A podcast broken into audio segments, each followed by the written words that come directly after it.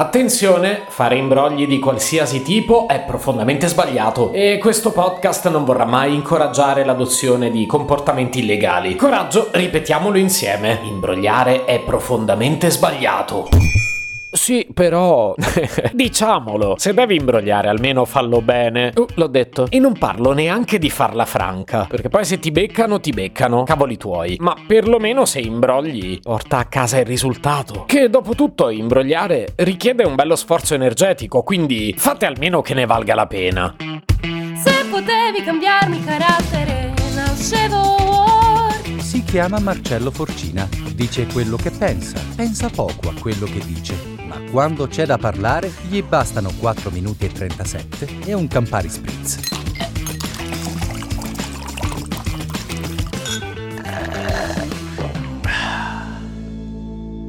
Come mi è venuto in mente di parlare degli imbrogli? No, è che prima di Sanremo avevo letto una notizia che mi aveva parecchio divertito. Mi sono ripromesso alla prima occasione utile di farci un episodio, che è questo qui. E ve la racconto senza imbrogli. Cioè, perlomeno così ne hanno parlato i giornalisti. Poi vai a sapere. Al giorno d'oggi non ci si può fidare più di nessuno, eh. Questa storia si svolge a Verona. Bellissima Verona. Tanto che non ci torno. E un mio coetaneo, parliamo di una persona giovanissima di appena 42 anni, uh, il quale non aveva ancora la patente, ma chi sono io per giudicarlo? Eh, perché non so se ricordate, ma io guido talmente male che considero non avere la macchina un regalo che faccio all'umanità. Comunque dicevo, il giovane 42enne veronese doveva fare l'esame di scuola guida. Parlo in realtà dell'esame scritto, non della prova pratica. Ed effettivamente devo dire che io all'esame scritto me la sono cavata abbastanza facilmente, eh. Non è per fare il solito secchione, ma lì basta che studi. È sulla prova pratica che ho quasi strisciato la macchina dell'ingegnera che mi stava valutando. Poi però quella mi ha dato la patente. E per questo sarebbe da rinchiudere, altro che imbrogli. Il 42enne di qui sopra, diciamo che aveva compreso di non essere proprio abilissimo in quei test. E quindi si era organizzato. Ha dichiarato poi di aver speso 1000 euro per quell'organizzazione. Vi state chiedendo in che modo? E non studiando. No, mi sa che per raccontarvi questa mi serve una base stile 007. Il furbissimo protagonista di questa vicenda forse non era particolarmente abile con i test, però le conoscenze giuste ce le aveva. O forse dovremmo chiamarle le conoscenze losche, le conoscenze che gli sono servite per procurarsi tutto l'occorrente per imbrogliare all'esame. Un equipaggiamento tecnologico in grandissimo stile. Roba che 007 spicciame casa. Telefonino nascosto sotto al maglione. Scheda SIM. Microfono ad archetto. Che mia cara Ambra Angiolini, ti giuro amore amore, un amore eterno, però l'archetto lo nascondo meglio di te. Telecamerina super sofisticata. Nascosta, onestamente, questa non ho capito dove. E auricolari. Prova, prova, sassa. Prova, prova, sassa. Ovviamente doveva avere un palo anche all'esterno. Qualcuno particolarmente abile in grado di poter leggere le domande e dargli le risposte in tempo reale. Le risposte corrette, sia chiaro. Un dispiegamento di forze c'è da dire davvero imponente. Che però non aveva fatto i conti con le attività di controllo controllo effettuate dalla polizia di Verona dopo una serie di soffiate. E sì, la polizia lo ha sgamato. Non credo che l'abbiano messo al gabbio, ma sanzionato sì. Ma vi ho tenuto per dessert la parte più divertente della notizia. Perché voi pensate che dopo tutto questo impegno, almeno il tizio l'abbia superato l'esame?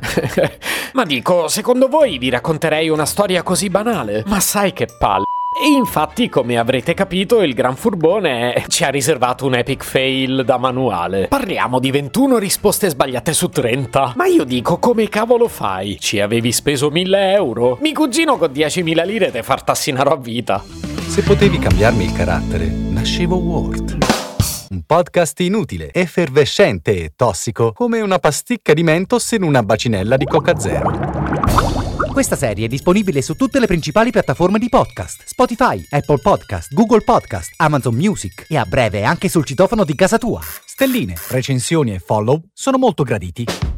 Per due chiacchiere con Marcello e aggiornamenti sui prossimi inutili episodi, segui il canale Instagram Chiocciola Nascevo World oppure cerca su Telegram l'account Chiocciola Marcellogram.